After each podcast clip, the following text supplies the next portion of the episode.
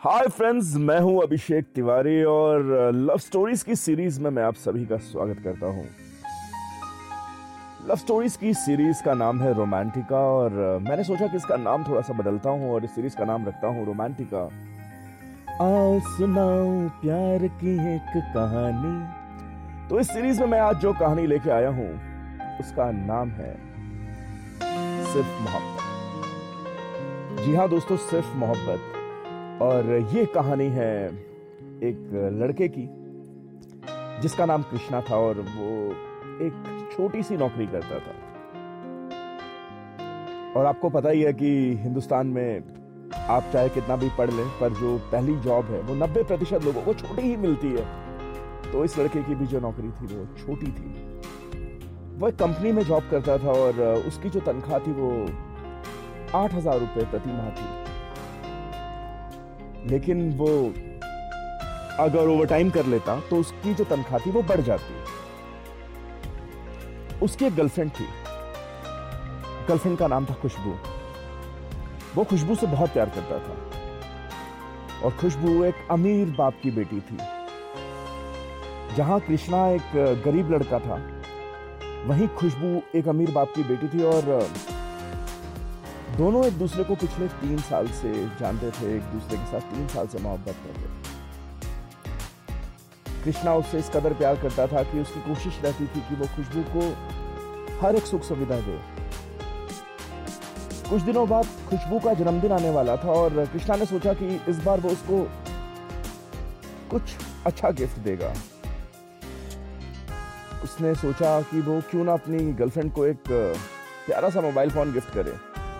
पर दिक्कत यह थी कि उसका जो बजट था वो बन, बन ही नहीं पा रहा था। क्योंकि जो उसकी तनख्वाह थी वो आठ हज़ार रुपये प्रति माह थी और अगर वो वो टाइम भी करता तो ज़्यादा ज़्यादा दस या ग्यारह हज़ार रुपये प्रति माह बना लेता। पर कहते हैं ना जहाँ चाय वहाँ राह है तो कृष्णा ने भी ठान लिया कि इस बार वो खुशबू को जन्मदिन में एक अच्छा सा मोबाइल फ़ोन गिफ्ट करके ही देगा। तो उसने ओवर टाइम करना शुरू किया। अब वो दिन में बारह बारह, चौदह चौदह घंटे काम करने लगा। खुशबू से हमेशा पूछती थी कि आजकल तुम मिलने नहीं आते हो टाइम नहीं देते हो, फ़ोन पर बात भी कम करते हो तो वो कोई ना कोई बहाना बना देता था। क्योंकि वो उसे सरप्राइज़ गिफ्ट देना चाहता था और वो नहीं चाहता था कि खुशबू को उसके ओवर टाइम के बारे में पता चले। दो तीन महीने बाद जब खुशबू का जन्मदिन आया तो उस लड़के ने कृष्णा ने अपनी मेहनत से जो पैसे बचाए थे, उससे उसने उसे एक मिड सेगमेंट मोबाइल खरीद के दिया, प्यारा सा मोबाइल खरीद के दिया।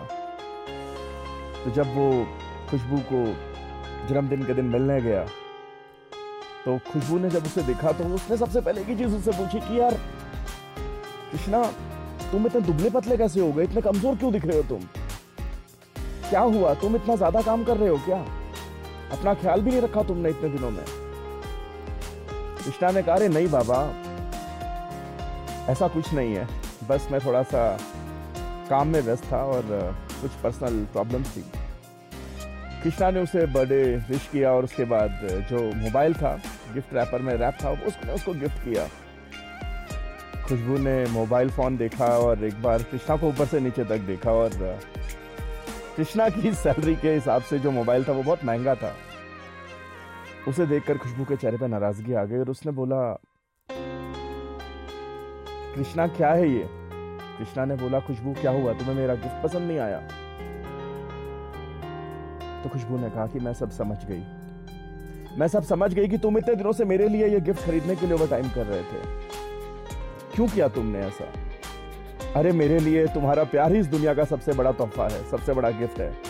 आगे से तुम कभी ऐसा मत करना। और वो कह के खुशबू कृष्णा के गले लिपट गई और खुशबू की आँखों से आँसू बहने लगे।